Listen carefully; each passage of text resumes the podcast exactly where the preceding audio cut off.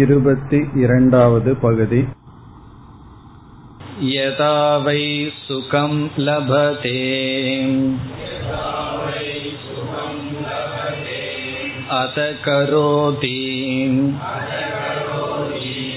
ந அசுகம் லப்த்வா கரோதி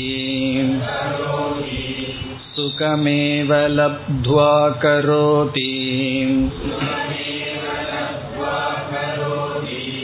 சுகம் து ஏவ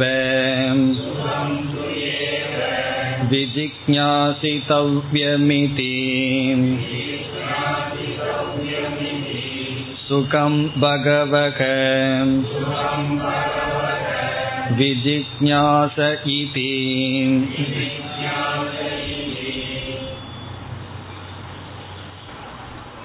யார் சத்தியத்தை உணர்ந்து பேசுகிறார்களோ அவர்கள்தான் பேசுகிறார்கள். ஆகவே சத்தியத்தை நாட வேண்டும் என்று கூறப்பட்டு அந்த சத்தியமான பொருளை நாட வேண்டுமென்றால் அதற்கு நேரடியான சாதனையை நாட வேண்டியதிருக்கின்றது. அது விஞ்ஞானம் என்று சொல்லப்பட்டது. இப்போ முதலில் சத்தியம், இரண்டாவது விஞ்ஞானம் என்றால் சத்தியத்தை பற்றிய ஞானம். இனி அடுத்த கேள்வி வந்தது, அந்த ஞானத்தை அடைய நான் எதை நாட வேண்டும்? உண்மை பொருளை நான் அடைய வேண்டுமென்றால் அறிவை அடைய வேண்டும். அந்த அறிவை அடைய என்ன செய்ய வேண்டும்? அதற்கு மூன்றாவதாக சொல்லப்பட்ட கருத்து மதிஹி, அதாவது விசாரக, விசாரத்தை நாட வேண்டும். எதை விசாரித்தல் என்றால் உபனிஷத் வாக்கியங்களை குருமுகமாக விசாரம் செய்தல். விசாரத்தினுடைய பலனை அனுபவிப்பதற்கு முன் சில காலம் தொடர்ந்து விசாரம் செய்ய வேண்டுமென்றால் அதற்கு என்ன காரணம் என்று வரும்பொழுது நான்காவதாக ஸ்ரத்தா என்பது அறிமுகப்படுத்தப்பட்டது. இனி ஸ்ரத்தை இருந்தால் விசாரத்தை மேற்கொள்ளலாம். ஸ்ரத்தை வருவதற்கு என்ன செய்ய வேண்டும்? அதற்கு ஐந்தாவதாக நிஷ்டா என்ற சொல் சொல்லப்பட்டு சேவா என்ற பொருளை பார்த்தோம். ஸ்ரத்தை வர வேண்டுமென்றால் செய்கின்ற சேவையின் பலனாக ஸ்ரத்தை வரும். குரு சாஸ்திரத்திற்கு அல்லது எங்கோ ஒரு இடத்தில் நாம் சேவை செய்திருக்க வேண்டும். அந்த சேவை செய்தால்தான் ஸ்ரத்தை என்பது நமக்கு உற்பத்தி ஆகும். நாம் மிகவும் அறிவுடையவர்கள் என்று மற்றவர்களை ஏமாற்றி சேவைகளெல்லாம் செய்யவில்லை என்றால் நமக்கு ஸ்ரத்தை வராது. இனி அடுத்த கேள்வி, நாம் சேவையெல்லாம் செய்ய வேண்டுமென்றால் அதற்கு என்ன காரணம்? தொடர்ந்து நம்மை ஒன்றில் ஈடுபடுத்தி கொள்ள வேண்டும் என்றால் அதற்கு என்ன காரணம் என்றால் ஆறாவதாக கிருதிஹி என்ற ஒரு சொல் வந்தது. கிருதிஹி என்பதற்கு சம்யமக, தமக, சமக என்று பார்த்தோம். சமக தமக என்றால் மனக்கட்டுப்பாடும் இந்திரிய கட்டுப்பாடும். இப்படிப்பட்ட கட்டுப்பாடுகளுடன் நாம் இருந்தால்தான் நாம் சேவை செய்ய முடியும். சேவை செய்தால்தான் ஸ்ரத்தை வரும். ஸ்ரத்தை வந்தால்தான் விசாரம் செய்ய முடியும். விசாரம் செய்தால்தான் ஞானம் வரும். ஞானம் வந்தால்தான் சத்தியத்தை அடைய முடியும் என்று சாதனைகளினுடைய படி மிக அழகாக கூறப்பட்டு, இனி ஏழாவதாக இங்கு என்ன சொல்லப்படுகிறது? சுகம் என்ற ஒரு தத்துவம் அறிமுகப்படுத்தப்படுகிறது. உண்மையில் இங்கு இந்த இருபத்தி இரண்டாவது பகுதியில் அறிமுகப்படுத்தப்பட்ட சுகம் என்ற தத்துவமும் பிறகு சத்தியம் என்று அறிமுகப்படுத்தப்பட்டதும் ஒன்றாகின்றது. இவ்விதம் ஏழு என்று சொன்னாலும் ஒரு சர்க்கிள், ஒரு வளையம் போல் வருகின்றது.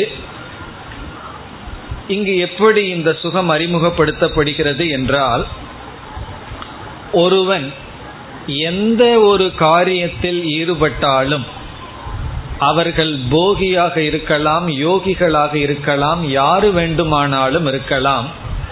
எதற்காக ஒன்றை நாடுகிறார்கள் என்று கேட்டால் அதில் அவர்கள் சுகத்தை நாடுகிறார்கள் அல்லது காண்கிறார்கள்.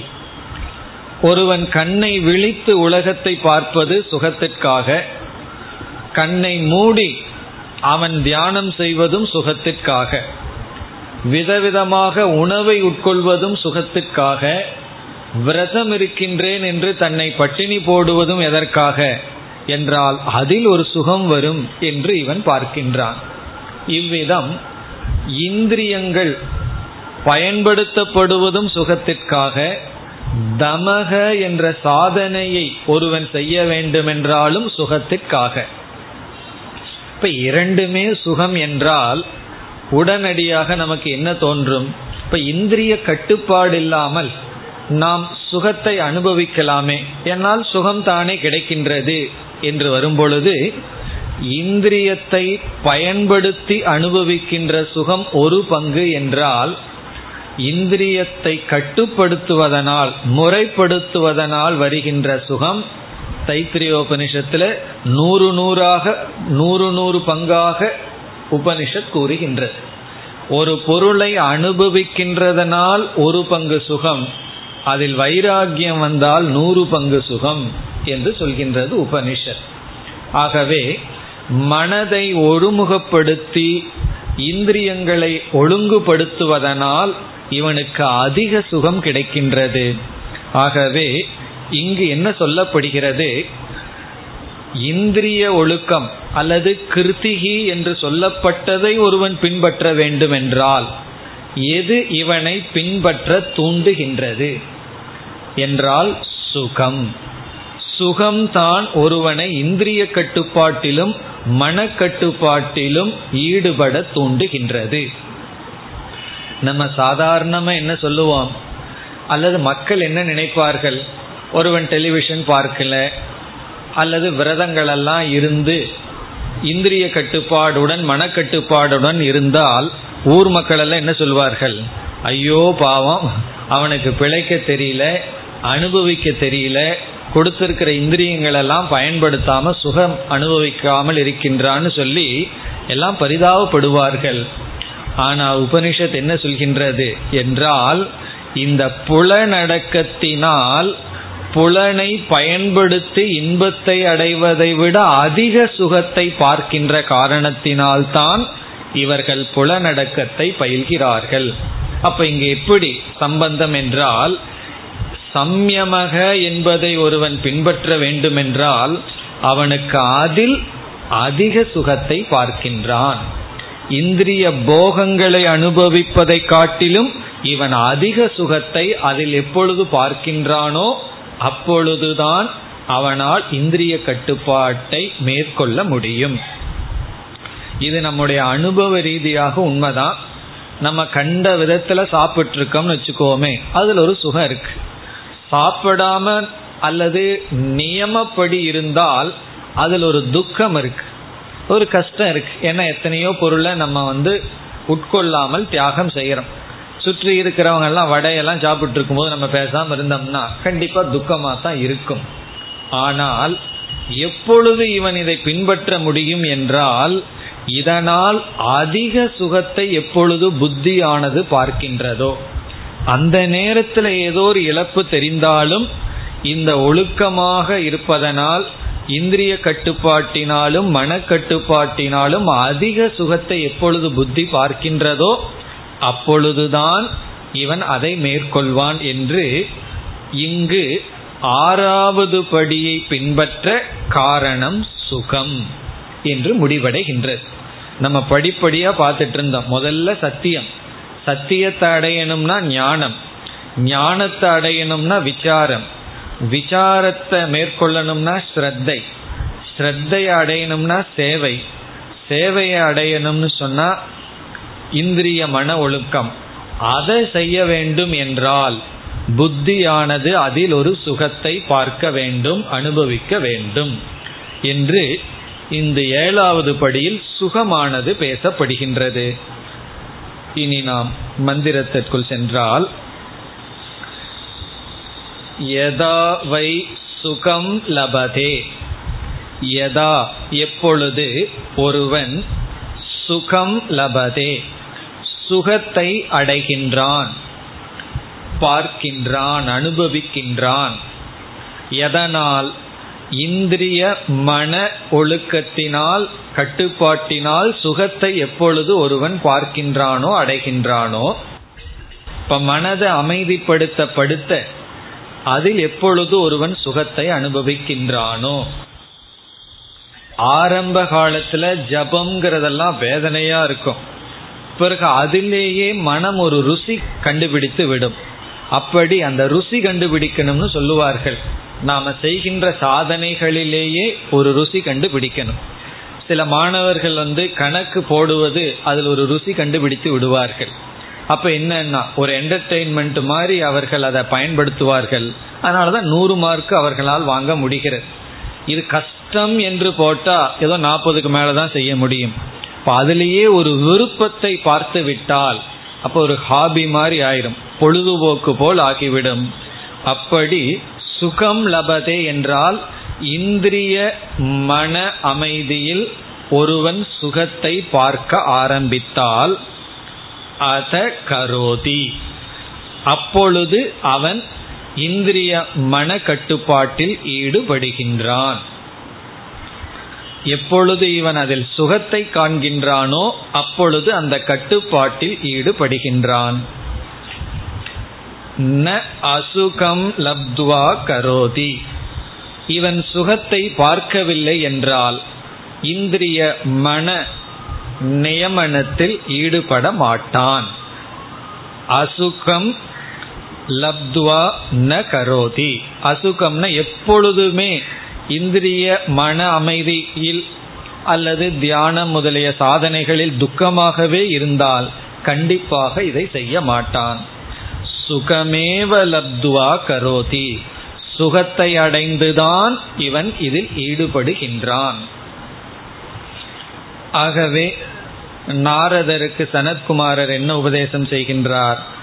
சுகம் து ஏவ விஜிக்ஞாசி தவ்யம், நீ சுகத்தை தான் நாட வேண்டும், சுகத்தை தான் நீ அனுபவிக்க வேண்டும், அடைய வேண்டும். உடனே நாரதர் என்ன பதில் சொல்கின்றார்? சுகம் பகவக விஜிக்ஞாசே இதி, நான் இப்பொழுது சுகத்தை நாடுகின்றேன் என்று.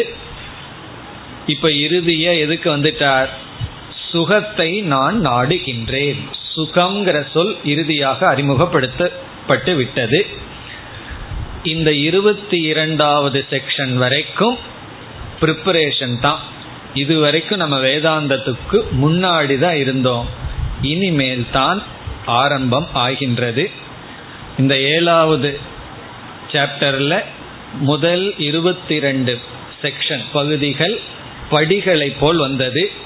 அதுலேயும் முதல் பதினைந்து படி பிரம்மத்துக்கு படி போல் வந்து, பிறகு பதினாறிலிருந்து இருபத்தி இரண்டு வரை சில சாதனைகள் படிப்படியாக சொல்லப்பட்டது. இங்க ரெண்டு விதமான படிகள் வந்துள்ளது. பிரம்மத்துக்கான படிகள் முதல் பதினைந்து செக்ஷன், பிறகு சாதனைகளுக்கான படிகள் இப்பொழுது பார்த்து நாம் முடித்தது. சத்தியத்தில் ஆரம்பித்து சுகம் வரை வந்துள்ளோம். இனி இருபத்தி மூன்றாவது பகுதியிலிருந்து நாம் நேரடியாக வேதாந்தத்திற்குள் நுழைகின்றோம். யோ வை பூமாம் தத் சுகம் நால்பே சுகமஸ்தி பூமைவ சுகம்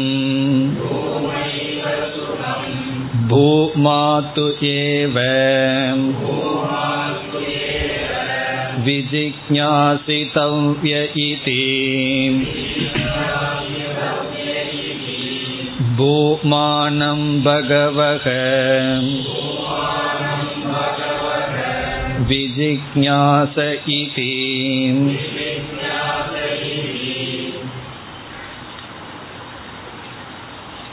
இறுதியாக சுகம் நாடப்பட வேண்டும் என்று சொல்லப்பட்டு நாரதர் என்ன சொன்னார்? நான் சுகத்தை நாடுகின்றேன், சுகம் என்னுடைய லட்சியம் என்று சொன்னார். இங்கு அந்த சுகத்துக்கு ஒரு சொல் கொடுக்கப்படுகின்றது. எது சுகம் என்று அந்த சுகமானது இங்கு அறிமுகப்படுத்தப்படுகிறது. இங்கு அறிமுகப்படுத்தப்படுகின்ற சொல் பூமா என்ற சொல். பூமா பூமா பூமா பூமா என்ற சொல் இங்கு அறிமுகப்படுத்தப்பட்டு அந்த பூமா என்ற சொல் இறுதியாக பரபிரம்மத்தை குறிக்கப் போகின்றது. நிர்குண பிரம்மத்தை பூமா என்ற சொல் குறிக்கின்றது.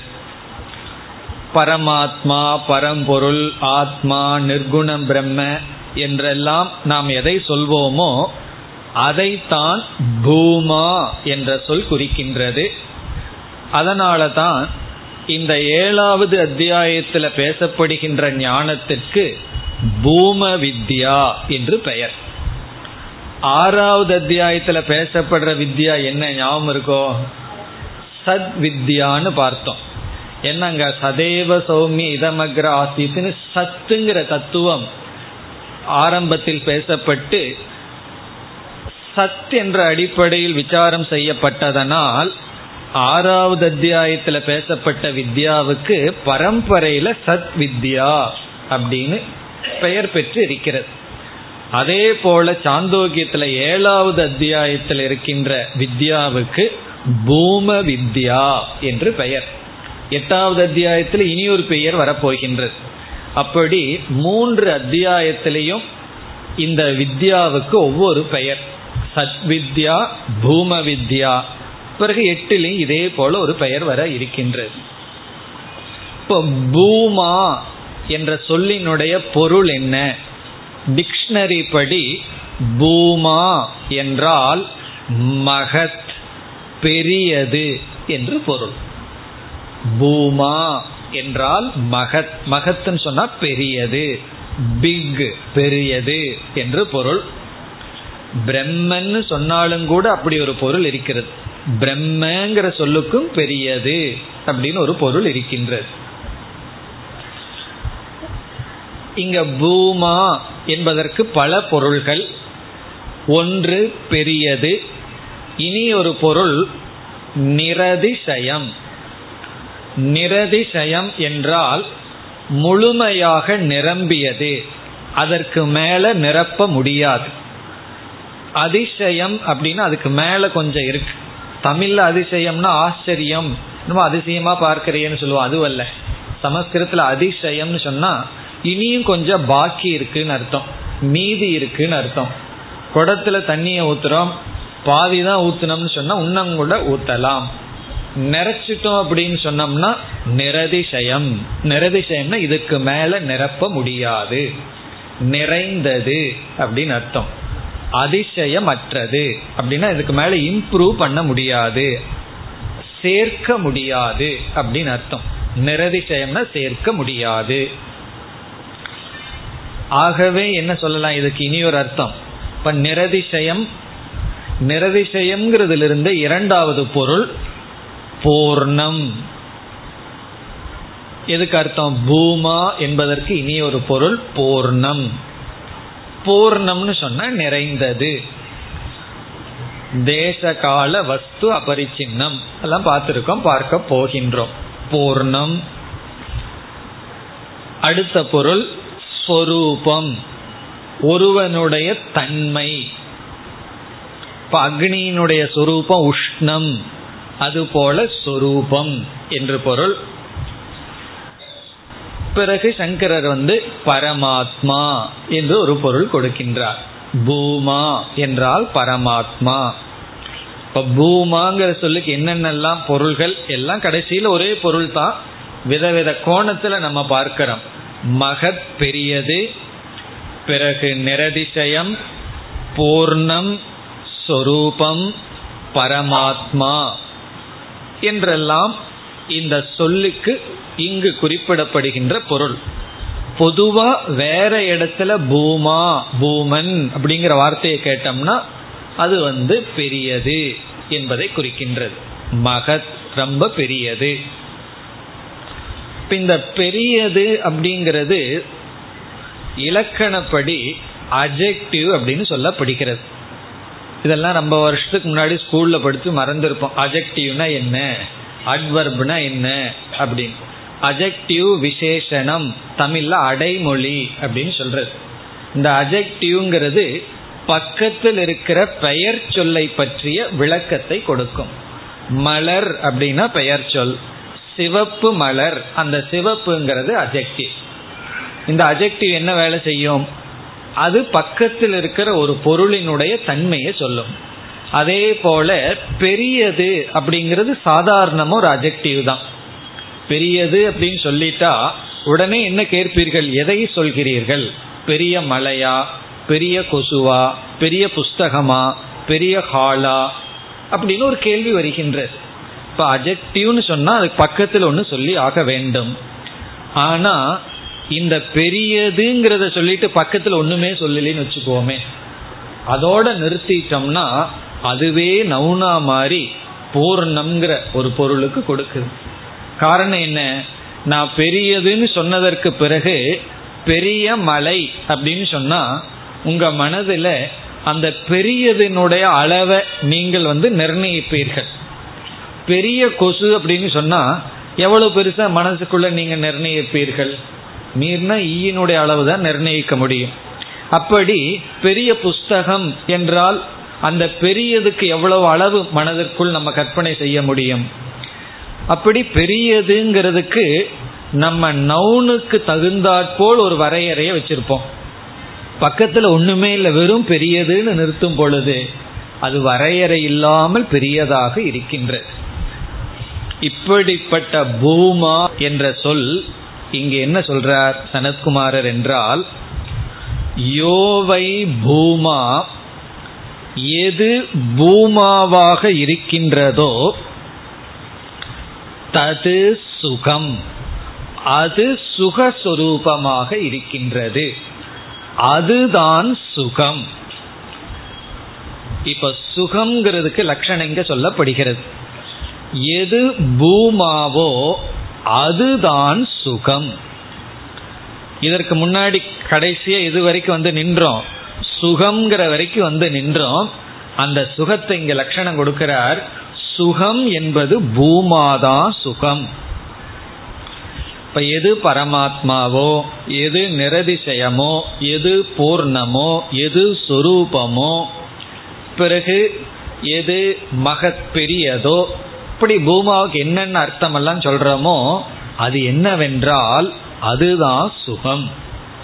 இப்ப நாரதர் என்ன சொன்னார், நான் சுகத்தை நாடுகிறேன்னு சொன்னார். அந்த சுகம் என்பது பூமா, பூமான பரமாத்மா. என்னுடைய விளக்கம் பார்த்தா நமக்கு புரிஞ்சிடும். பூமா யோவை பூமா தத் சுகம்.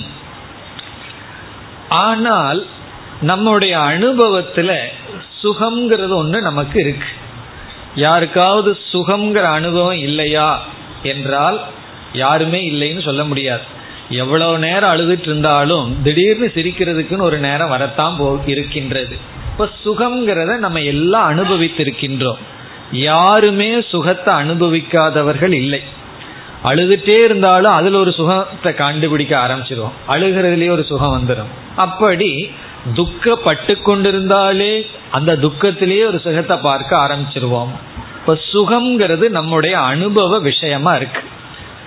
இப்படி அனுபவ விஷயமா இருக்கிற இந்த சுகத்தை எப்படி நான் பூமா என்று ஏற்றுக்கொள்வது? இங்க பூமா என்றால் நிரதிசயம். நிரதிசயம்னு என்ன, மேலும் நிரப்ப முடியாததாக இருக்கின்றதே என்றால், இப்ப இந்த இடத்துல என்ன செய்யப்படுகிறது, சுகம் இரண்டாக பிரிக்கப்படுகின்றது. நம்ம அனுபவிக்கின்ற சுகமெல்லாம் இரண்டாக பிரிக்கப்பட்டு ஒரு சுகம் வந்து ஆபாச சுகம். ஆபாச சுகம்னு சொன்னா அந்த நேரத்துல சுக அனுபவம் தோன்றுகின்றது. அந்த நேரத்துல உற்பத்தி ஆகின்ற சுக அனுபவம். ஆபாசகங்கிற வார்த்தையினுடைய பொருள் பாசக என்றால் ஷைனிங், தோன்றுகிறது. ஆபாசகன அந்த நேரத்தில் தோன்றுகின்ற சுகம், அந்த நேரத்தில் உற்பத்தி ஆகின்ற சுகம். பிறகு இரண்டாவது சொரூப சுகம். சொரூப சுகம்னு சொன்னா அதனுடைய நேச்சர், அதனுடைய தன்மை. அதுக்கு என்ன உதாரணம் கொடுக்கலாம்? இப்ப காஃபி இருக்கு, அதுல ஒரு ஸ்வீட் இருக்கு, இனிப்பு இருக்கு. அந்த இனிப்பு வந்து ஒன்று. பிறகு சர்க்கரை இருக்கு, அந்த சர்க்கரையில இனிப்பு இருக்கு. இந்த காஃபியில் இருக்கிற இனிப்புக்கும் சர்க்கரையில் இருக்கிற இனிப்புக்கும் என்ன வேறுபாடு? காஃபியில கொஞ்சம் இனிப்பு போதவில்லை அப்படின்னு சொல்றோம். உண்மையிலேயே காஃபியில இனிப்பு போதவில்லைன்னு என்ன அர்த்தம்? காஃபியில ஏதோ இனிப்பு இருக்கிற மாதிரியும் அதுல போதவில்லைன்னு சொன்னோம்னா மறுபடியும் கொஞ்சம் காஃபியில இனிப்பை சேர்த்து கொள்கின்றோம். சர்க்கரையில இனிப்பு போதவில்லைன்னு அப்பாவது சொல்லியிருக்கிறோமோ? கொஞ்சம் சுகர்ல இனிப்பு இல்லை, கொஞ்சம் பத்துல கொஞ்சம் ஆட் பண்ணி கொடுங்கன்னு சொல்லுவோமா? ஒருவர் வந்து சர்க்கரையை வாயில வைக்கிறார், நம்ம வந்து சர்க்கரையில கொஞ்சம் இனிப்பு கொஞ்சம் பத்தாம இருக்குதுன்னு சொல்லுவோமா? சொல்ல மாட்டோம். காரணம், சர்க்கரை இனிப்பு சொரூபம். காஃபியில் இருக்கிற இனிப்பு என்னன்னா அது வந்து சுக ஆபாசம், அந்த நேரத்தில் அது இருக்கு. காஃபிக்குன்னு ஒரு இனிப்பு சுவை கிடையாது. பிறகு சர்க்கரை வந்து தான் அதை ஏதோ கொஞ்சம் மேனேஜ் பண்ணி நம்ம அடிக்ட் பண்ணுது. வெறும் காஃபியில வந்து அந்த சுகம் இனிப்புங்கிறது கிடையாது, ஆனா சர்க்கரைங்கிறது சுகஸ்வரூபம். இப்ப எதுலையெல்லாம் நம்ம இனிப்பை பார்க்கிறோமோ அதெல்லாம் இந்த சர்க்கரையினுடைய வெளிப்பாடுதான். சர்க்கரை அதுல ஏற்றி வைக்கப்பட்டு அந்த காஃபியில இனிப்பு இருக்கிறது போல சொல்வது போல, இந்த உலகத்துல நாம அனுபவிக்கின்ற சுகங்கள் அனைத்தும், அனுபவ சுகம் அனைத்தும் ஆபாச சுகம், வேறொரு சுகத்தினுடைய பிரதிபிம்பம். வேற ஏதோ ஒன்று சுகஸ்வரூபமா இருக்கு, அதனுடைய ஒரு சின்ன வெளிப்பாடு தான் நாம அனுபவிக்கின்ற மற்ற சுகங்கள். இப்ப நாம அனுபவிக்கின்ற மற்ற சுகங்கள் வந்து உண்மையிலேயே அதுல சுகம் கிடையாது, ஆனா அதுல சுகம் இருக்கிற மாதிரி தெரிகின்றது. ஆனா உண்மையில் மற்றதில் சுகம் இல்லை, சுகஸ்வரூபமா ஒன்று இருக்கு. சுகத்தை நாம அனுபவிக்கின்ற இடம் வேறொரு இடத்துல இருக்கு. இப்ப சர்க்கரைங்கிறது இனிப்பு சுரூபமா இருக்கு, ஆனா அந்த இனிப்பை எவ்வளவு இடங்கள்ல நம்ம அனுபவிக்கிறோம்? பாவக்காய் முதல் கொண்டு கொஞ்சம் சர்க்கரையை போட்டுருவார்கள், அங்க எல்லா இடத்துலயும் எதை அனுபவிக்கின்றோம்? கொஞ்சம் ஒரு விதமான இனிப்பை அனுபவிக்கின்றோம். இங்கு இனிப்பு இல்லாத இடத்தில் இனிப்பை அனுபவிக்கின்றோம். இப்ப இனிப்பு இல்லாத இடத்துல அனுபவிக்கிற இனிப்பு வந்து இந்த இனிப்பினுடைய தோற்றம், அல்லது இந்த இனிப்பு கடன் கொடுத்திருக்கு. சர்க்கரை வந்து காஃபிக்கு இனிப்பா கடன் கொடுத்திருக்கு, சர்க்கரை வந்து பாவக்காய்க்கு இனிப்பா கடன் கொடுத்திருக்கு, அப்படி கடன் கொடுத்துள்ளது. மற்ற இடத்துல உண்மையிலேயே சுகம் கிடையாது. அதை அடுத்த சொல்லில் விளக்குகின்றார். ந அல்பே சுகம் அஸ்தி. இந்த ரெண்டு ரொம்ப முக்கியமான சொல். எது பூமாவோ அதுதான் சுகம். அல்பே என்றால் அல்பத்தில். அல்பம்ங்கிற வார்த்தையை நம்ம அடிக்கடி பயன்படுத்தி இருப்போம் நினைக்கிற அதே வார்த்தையை தான் உபனிஷத்தை பயன்படுத்துது. இது எனக்கு ரொம்ப அல்பம். அல்பம்னா ரொம்ப சீப்புன்னு அர்த்தம், ரொம்ப சீப்பானது, கீழானது. அல்பே அல்பத்தில் ந சுகம் அஸ்தி, சுகம் கிடையாது. அல்பத்துல சுகம் இல்ல. சுகம்ங்கிறது பூமாதா சுகம், பரமாத்மாதா சுகஸ்வரூபம். அல்பத்தில் சுகம் இல்லை. இங்க அல்பம்ங்கிற சொல்லினுடைய பொருள் அனாத்மா, பரமாத்மாவுக்கு அந்நியமா இருக்கிற அனைத்தும். நம்மளுடைய உடல், சரீரம், விஷயங்கள், உலகம் அனைத்தும் அல்பம். பரமாத்மா ஒண்ணுதான் பூர்ணம், அதை தவிர மீதி அனைத்தும் மாயா முதல் கொண்டு அதிலிருந்து தோன்றிய இந்த உலகம், சரீரம், மனம் அனைத்தும் அல்பம். பூமத்தில் சுகம் இல்லை. இப்ப முதல் ஸ்டேட்மெண்ட் வந்து எது பூமாவோ அதுதான் சுகம். நால்பே சுகமஸ்தி, அல்பத்தில் சுகம் இல்லை. இப்ப அல்பமான விஷயத்த மனசு நாடுதுன்னு வச்சுக்கோமே, அதுக்கு இந்த வரியத்தான் மனசுல வச்சு நம்ம பாதுகாத்துக்கணும். அல்பமான விஷயத்துக்கு மனசு போகுதுன்னு சில சமயம் ஏங்குறோம் அல்லவா, வருத்தப்படுறோம் அல்லவா, ஏன் இந்த அல்பத்தனமான புத்தி எனக்கு. அப்படி அல்பத்துல போகும் பொழுது இந்த வாக்கியம் நமக்கு வந்து உறுதுணையா இருக்கணும். அல்பே சுகம் நாஸ்தி. இப்போ அல்பத்தில் சுகம் இல்லை என்று உபனிஷத் சொல்வதிலிருந்து என்ன தெரிகிறது? இப்பொழுது இந்த டேபிள் வந்து பேசுவதே இல்லை அப்படின்னு நான் சொல்லுவேனோ? என்னைக்கு இது பேசியது? இந்த டேபிள் வந்து பேசுவதில்லைன்னு சொல்வதற்கு. அப்படி அல்பத்தில் சுகம் இல்லை என்று சொல்வதிலிருந்து அல்பத்துல தான் சுகம் இல்லையே, பிறகு ஏன் இல்லைன்னு சொல்லணும்? இந்த டேபிள் பேசுறது இல்லைன்னு நான் ஏன் சொல்லணும்? சொல்ல வேண்டிய அவசியமே இல்லை. அப்பிரசக்த பிரதிஷேதகன்னு சொல்லுவோம். அங்க பிரசக்தியே இல்லை, சான்ஸே இல்லாத போது எதுக்கு இல்லைன்னு சொல்ல வேண்டும் என்றால், அல்பத்துல சுகம் இல்லைன்னு சொல்வதிலிருந்து அல்பத்துலதான் சுகம் நமக்கு தெரிகின்றது. அனுபவ ரூபமாக அல்பத்தில் சுகம் நமக்கு தெரிகின்றது. அல்பமான அனாத்ம விஷயத்துல சுகத்தை நாம் அனுபவிக்கின்றோம். இந்த சரீரத்துல, மனதுல, இந்திரியங்கள் மூலமாக விஷயங்கள்ல நாம சுகத்தை அனுபவிக்கின்றோம். இப்ப அல்பத்துல சுகம் நமக்கு அனுபவ ரூபமாக இருக்கின்றது. நம்ம என்ன நினைச்சிட்டு இருக்கோம்? அதுவே நம்முடைய புருஷார்த்தம் ஆகிவிட்டது. எது நமக்கு அனுபவத்துல தெரிகின்றதோ, ஆபாசமாக இருக்கின்றதோ, அது லட்சியமானவுடன் எங்க உபனிஷத்து வந்து அந்த லட்சியத்தை மாற்றுகின்றது. உண்மையில் அனாத்மா சுகஸ்வரூபம் அல்ல, அனாத்மாவில் சுகம் என்பது இல்லை. இல்லைன்னு சொல்வதிலிருந்து அதுல நமக்கு அனுபவம் இருக்கிறதுனாலதான் இல்லைன்னு உபனிஷத் சொல்கிறது. அனாத்மாவில சுகத்தை நம்ம பார்த்துட்டு இருக்கிறதுனாலதான் அனாத்மாவில சுகம் இல்லைன்னு என்று சொல்கிறது. ஒருவர் நம்ம வீட்டுக்குள்ள வருகிறார். நம்ம வந்து நைலான் கிளாத்ல செய்து வச்ச விதவிதமான ரோஜா பூக்களை வச்சிருக்கோம். ரோஜா பூங்கிற எண்ணத்துல அவர் அங்க பக்கத்துல போறார். உடனே என்ன சொல்லுவோம்? அது பூவல்ல. பக்கத்துல ஒரு பானையையோ அல்லது ஸ்டவ்வையோ பார்த்து அது பூவல்லன்னு சொல்ல மாட்டோம். ரோஜா பூவை போல இருக்கின்ற ஒன்ன பார்த்து இது ரோஜா பூன்னு நினைச்சிட்டு போகும் பொழுதுதான் அது அல்லன்னு அவருக்கு உபதேசம் பண்ண வேண்டியது இருக்கு. காரணம் என்ன? இல்லாத இடத்துல இருக்கிறத பார்க்கிறார். அப்படி சுகம் இல்லாத அனாத்மாவில நம்ம வந்து ஒரு சுகத்தை பார்க்கின்றோம், அனுபவிக்கின்றோம். ஆகவே உபனிஷத் கூறுகிறது அல்பத்தில் சுகம் இல்லை.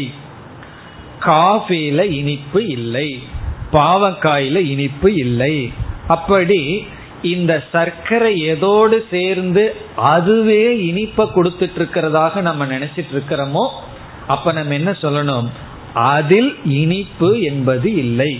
பிறகு நான் அனுபவிக்கிறேன்னா அது அனுபவிக்கலின்னு சொல்லவில்லை.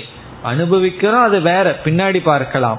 உண்மையில் அது இனிப்பு அங்கு இல்லை. பிறகு எப்படி வந்ததுன்னா சர்க்கரைன்னு ஒன்று சேர்ந்ததுனால அதில் ஏற்றி வைக்கப்பட்டுள்ளது. அங்க வந்து அத்தியாசமெல்லாம் கிடையாது, உண்மையிலேயே மிக்ஸ் ஆயிருக்கு.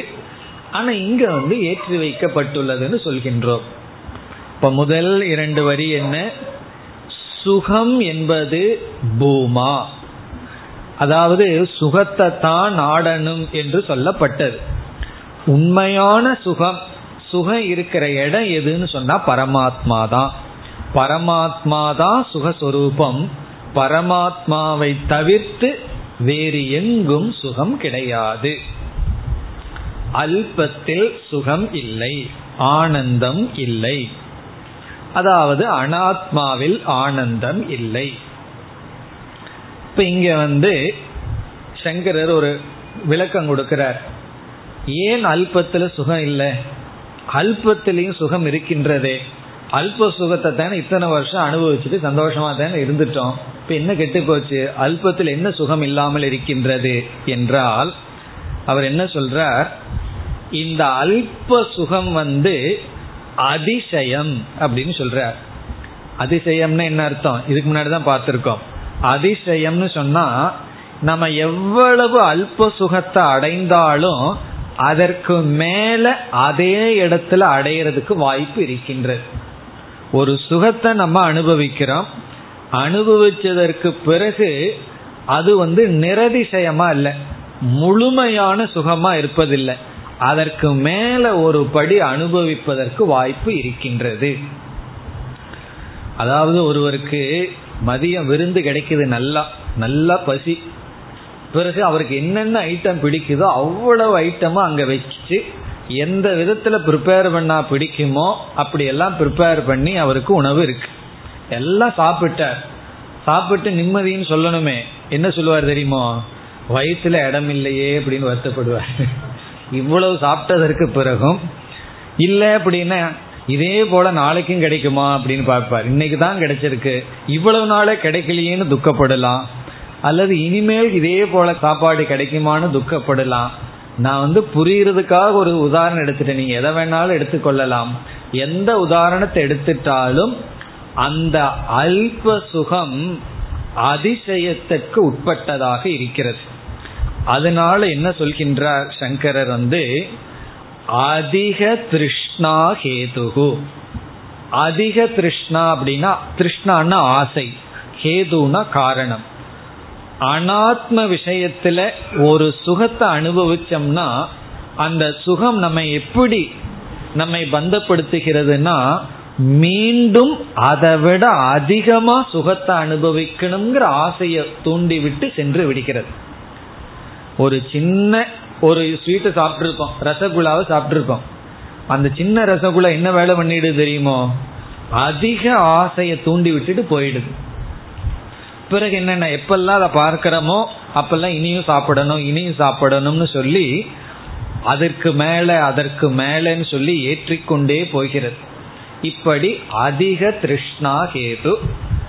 அது மட்டுமல்ல, இந்த அனாத்ம சுகம் இருக்கின்றதே, இந்த அனாத்ம சுகத்துல எப்படி தாரதமியம் என்றால், முதல்ல வந்து அதை பார்க்கும் பொழுது பிரிய விருத்தின்னு ஒரு விருத்தி வருது. இதில் நம்ம படிச்சிருக்கோம், பிரிய விருத்தின்னு சொன்னா நமக்கு விருப்பமான பொருள் கண்ணுக்கு தெரிஞ்சிட்டா ஒரு சுகம், தாரதமியம் எப்படிங்கிறதுக்கு. அடுத்தது என்னன்னா, அந்த பொருளை ஓனர் ஆயிட்டோம் அப்படின்னா மோத விருத்தி, அதை விட கொஞ்சம் அதிக சுகம். நமக்கு வேணுங்கிற பொருளை பார்த்துட்டோம்னா சுகம், முதல்ல அது அவைலபிளா இருக்கு அது கிடைக்கும் அப்படின்னா ஒரு சுகம், அதுக்கு நம்ம ஓனர் ஆயிட்டோம்னா அடுத்த சுகம், பிறகு அதை அனுபவிக்கும் பொழுது அதற்கு அடுத்த சுகம். சரி, அனுபவிச்சா அதுல ஒரு திருப்தி வருமானா, இந்த அனுபவத்தினுடைய அனுவிருத்திய மனசு விரும்புகின்றது, அதை தொடர்ந்து அனுபவிக்க வேண்டும்னு விரும்புகின்றது. ஆனா அதை அனுபவிக்கிறதுக்கான இந்திரியமோ காலமோ இதெல்லாம் வரையறுக்கு உட்பட்டு இருக்கின்றது. அப்படி இந்த பிரியமோத பிரமோதம்ங்கிற தாரதமியத்துடன் கூடிய வெறும் தோற்றமாக அல்பத்தில் சுகம் தெரிந்து கொண்டிருப்பதனால் இந்த மனிதர்களெல்லாம் என்ன செய்து விட்டார்கள், இந்த அல்ப சுகத்துக்கு மேல ஒரு சுகத்தை பார்க்காததுனால இந்த அல்ப சுகமே லட்சியமாக இருக்கின்றது. அதனால உபனிஷத்து இங்கு என்ன செய்கின்றது, இது லட்சியம் அல்ல, இந்த அல்பத்துல சுகம் இல்லை என்று லட்சியத்தை மாற்றுவதற்கு தான் இந்த வாக்கியம் சொல்லப்படுகிறது. நம்மளுடைய லட்சியம் நம்முடைய சாத்தியம் எதுல இருந்துட்டு இருக்கோ அதை எடுக்கின்றது இந்த வாக்கியத்தில். நால்பே சுகம் அஸ்தி, அல்பத்தில் சுகம் இல்லை. எப்பொழுதெல்லாம் அல்பத்தில் நம்முடைய புத்தி சாத்தியமாக செல்கிறதோ லட்சியமாக செல்கிறதோ அதிலிருந்து புத்தியை எடுக்கணும்னா இந்த வாக்கியம்தான், நால்பே சுகம் அஸ்தி. இது அகம்பிரம்மாஸ்மிங்கிறத விட முக்கியமான வார்த்தை தான் இது. அகம்பிரம்மாஸ்மி ஓகே, நான் பிரம்ம பிரம்மன்ட்டு போயிடுவோம், ஆனால் அது போறதுக்கு முன்னாடி புத்தி எங்க இருக்கு, அல்பத்துல தானே புத்தி இருக்கின்றது. அதனாலதான் உபனிஷத் அந்த வார்த்தையே பயன்படுத்தி இருக்கு. அனாத்மான்னு கூட சொல்லல, அல்பம் கொஞ்சம் உரைக்கட்டுன்னு சொல்லி. சில சமயங்கள்ல உரைக்கட்டுன்னு இந்த மாதிரி பேசுன நறுக்குன்னு பேசுன அப்பதான் அவன் புத்தியில உரைக்கும்னு சொல்லி கொஞ்சம் லாங்குவேஜ் எல்லாம் ஒரு மாதிரியா பேசுவார்கள். அப்படி உபனிஷத்தே அந்த வேலையை கையாளுது. கொஞ்சம் கொஞ்சம் லாங்குவேஜ் எல்லாம் கொஞ்சம் கீழே இறக்கி நம்ம ஸ்டேட்டஸை விட்டே பேசிடுவோம், அப்படியாவது மாணவர்களுக்குள்ள போகுமோ அப்படின்னு சொல்லி அல்பம்ங்கிற வார்த்தையை பயன்படுத்தி இந்த அல்பத்துல சுகம் கிடையாது, அப்படி சொல்லும் பொழுதே இந்த அல்பத்துல சுகம் தெரிந்து கொண்டு இருக்கின்றது. அனாத்மாவில சுகத்தை நம்ம அனுபவிச்சுட்டு இருக்கோம், அது பிரியமோத பிரமோதம்ங்கிற தாரதமியத்தில் இருக்கு, அதிக ஆசையை தூண்டிக்கொண்டு இருக்கின்றது. ஒவ்வொரு சுகமும் அதிக நிறைவின்மையை நமக்குள் உற்பத்தி செய்து கொண்டு இருக்கின்றது. ஆகவே இதை நம்ம புரிஞ்சிட்டோம் அப்படின்னா அல்பத்தில் இருக்கிற புத்தியை நம்ம எடுத்தாக வேண்டும், அனாத்மாவில் இருக்கிற புத்தியை எடுக்கணும். ஆகவே அல்பே சுகம் நாஸ்தி. அப்படி என்றால் சுகம் இங்கதான் இருக்கு, இப்ப இருந்துட்டு இருக்கிற இடத்த இல்லைன்னு சொல்லிவிட்டீர்கள், இப்ப இங்கதான் போறது, அப்படி ஒரு கேள்வி வரும். இதையாவது நம்பிட்டு இருந்தேன், ஏதோ உலகம் கொடுக்கிற சுகத்தை நம்பிட்டு வாழ்க்கை ஓடிட்டு இருந்தது, அதுலயும் இல்லைன்னு சொன்னா பிறகு நான் இங்கதான் போறது அந்த சுகத்துக்காக. யோவை பூமா தத் சுகம், எது பூமாவோ அதுதான் சுகம், எது மகத் எது பூமாவாக இருக்கிறதோ அதுதான் சுகம். அப்ப நம்ம ஆர்டர் படி பார்க்கும் பொழுது நால்பே சுகம் அஸ்திங்கிறத முதல்ல படிச்சிடணும், முதல்ல புரிஞ்சிடணும். இது அல்பத்துல சுகம் இல்லையப்பா அப்படின்னு முடிவு பண்ணணும். முடிவு பண்ணின உடனே தான் சரி, இவ்வளவு நாள ஏதோ அல்பத்துல சுகம் இருக்குன்னு வாழ்க்கை ஓடிட்டு இருந்தது, இப்ப இதுல சுகம் கிடையாது, நீ எங்கதான் அந்த சுகத்துக்கு போவது, சுகம் இல்லாம இருக்க முடியல. சுகத்தை மனசு நாடுகிறது, சுகவேணும் சுகவேணும்னு மனது நாடுகிறது. இல்லையே நான் எதை எதையோ நாடுகின்றேனேன்னா இதற்கு முன்னாடி இதுல பார்த்துட்டோம், நீ எதை செய்தாலும் சுகத்துக்காகத்தான் வேற பார்த்துட்டோம். அது யோகியாகட்டும் போகியாகட்டும் எல்லோரும் சுகத்தை தான் நாடுகிறார்கள்னு வேற பார்த்துட்டோம். நான் இல்லையே எதை எதையோ நாடுகிறேன்னா நீ எதை நாடுனாலும் அதுல சுகத்தை தான் பார்க்கின்றாய், சுகம் கிடைக்குங்கிறதுனாலதான் நாடுகின்றாய். ஆகவே சுகத்தை தான் நீ நாடுற, ஆனா நீ எங்க சுகம் இருக்குன்னு நினைச்சிட்டு எதை நாடிட்டு இருக்கிறையோ அதுல சுகம் கிடையாது. பிறகு என்ன துக்கம்தான் அதுல இருக்கு, அதிக துக்கம் அதுல இருக்கின்றது. அப்ப நான் எங்கதான் அந்த சுகத்துக்கு செல்வது? அதுதான் ஆரம்பத்தில் அறிமுகப்படுத்தப்பட்டது, எது பூமாவோ அதுதான் சுகம். பூமா பூமான்னு கேட்கறதுக்கு நல்லா இருக்கு, அது ஒன்றும் புரியலையேன்னா அடுத்த செக்ஷன்ல அதுதான் விளக்கப்படுகின்றது. இந்த பூமாவினுடைய லட்சணம் அடுத்த பகுதியில் வர இருக்கின்றது.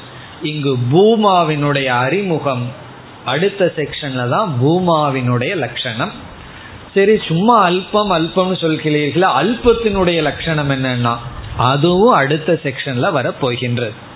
இப்போ அடுத்த பகுதியில பூமாவினுடைய லட்சணமும் அதை தொடர்ந்து அல்பத்தினுடைய லட்சணமும் சேர்ந்து வருகிறது.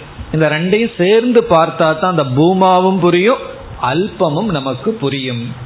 ஆகவே இந்த இருபத்தி மூன்றாவது பகுதி பூம அல்ப அறிமுகம்.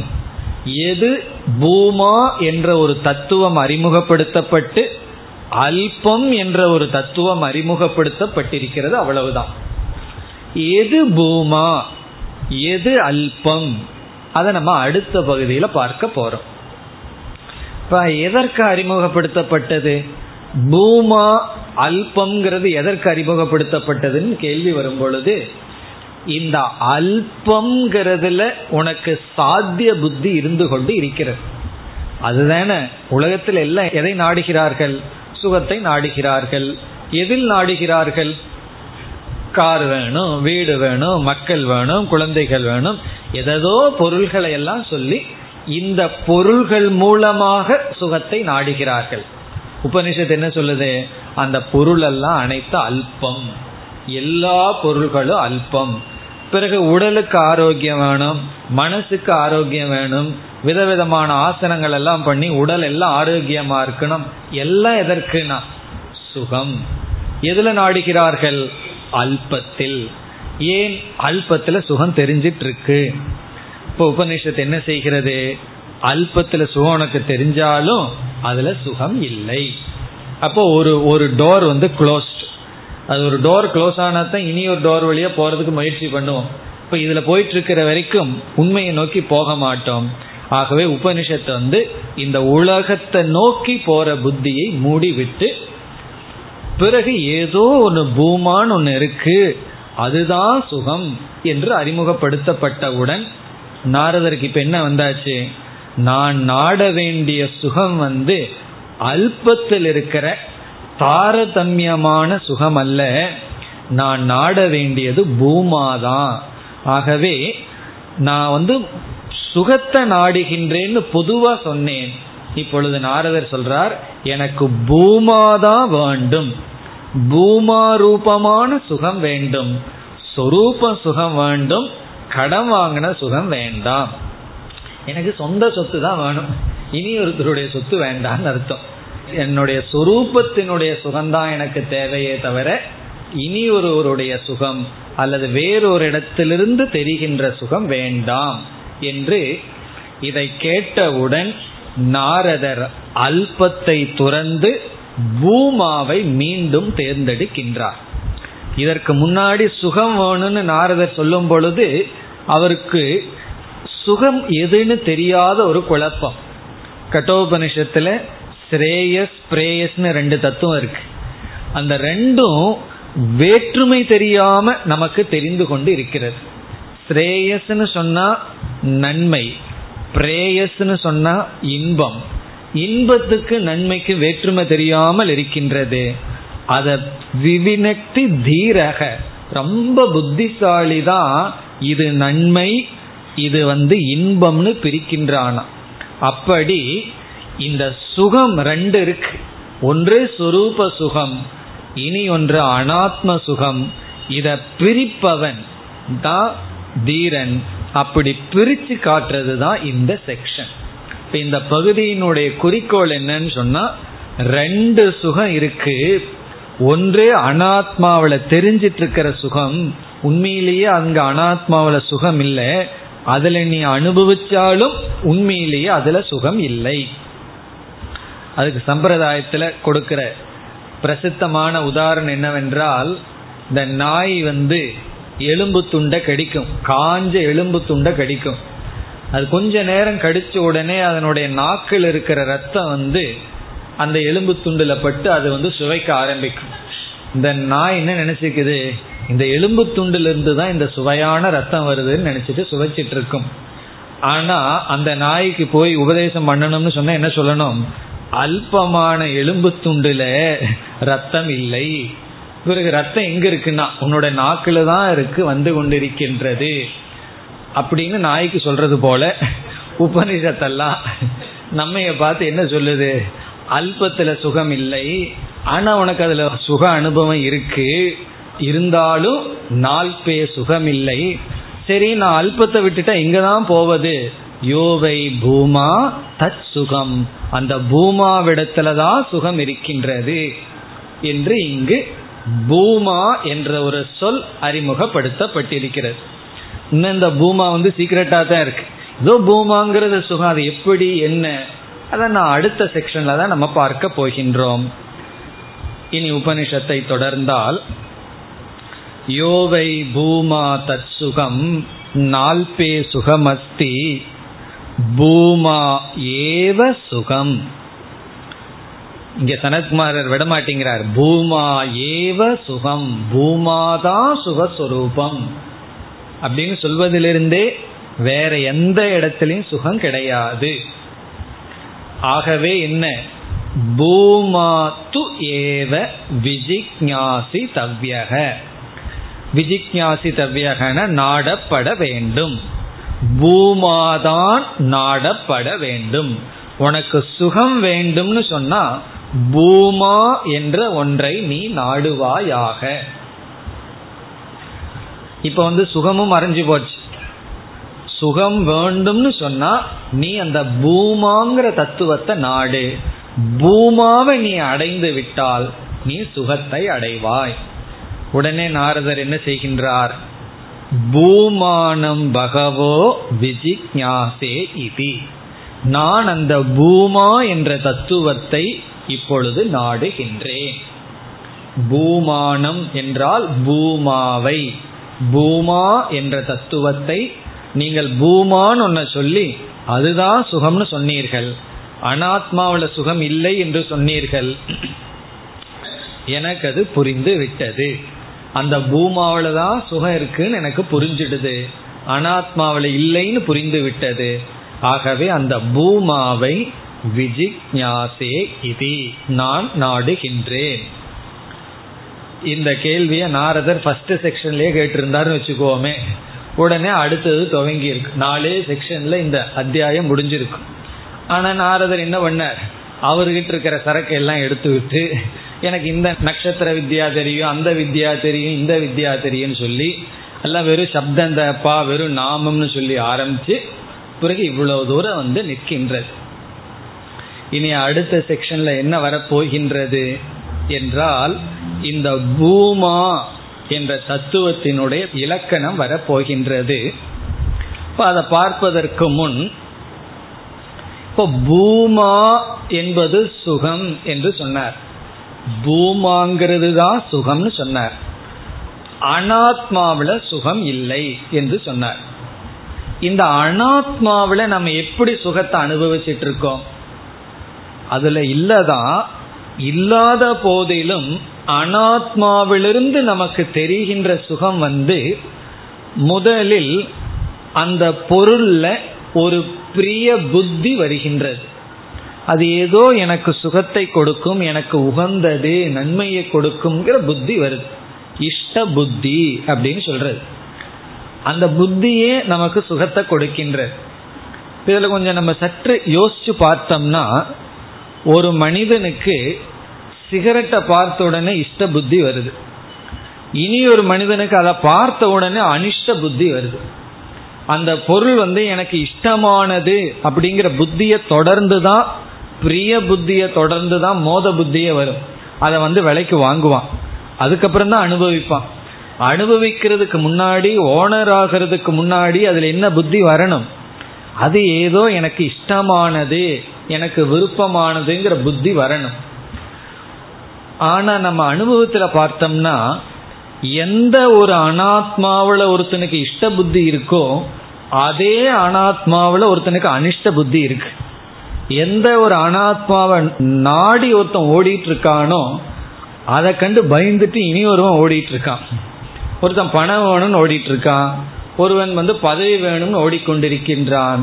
ஏதோ புத்தி உள்ளவர்கள் என்ன செய்கிறார்கள்? அதுக்கு வேற பயந்துட்டு ஓடிக்கொண்டு இருக்கிறார்கள். இப்ப எந்த அனாத்மாவில இஷ்ட புத்தி இருக்கோ அதே அனாத்மாவில அனிஷ்ட புத்தியும் வருது.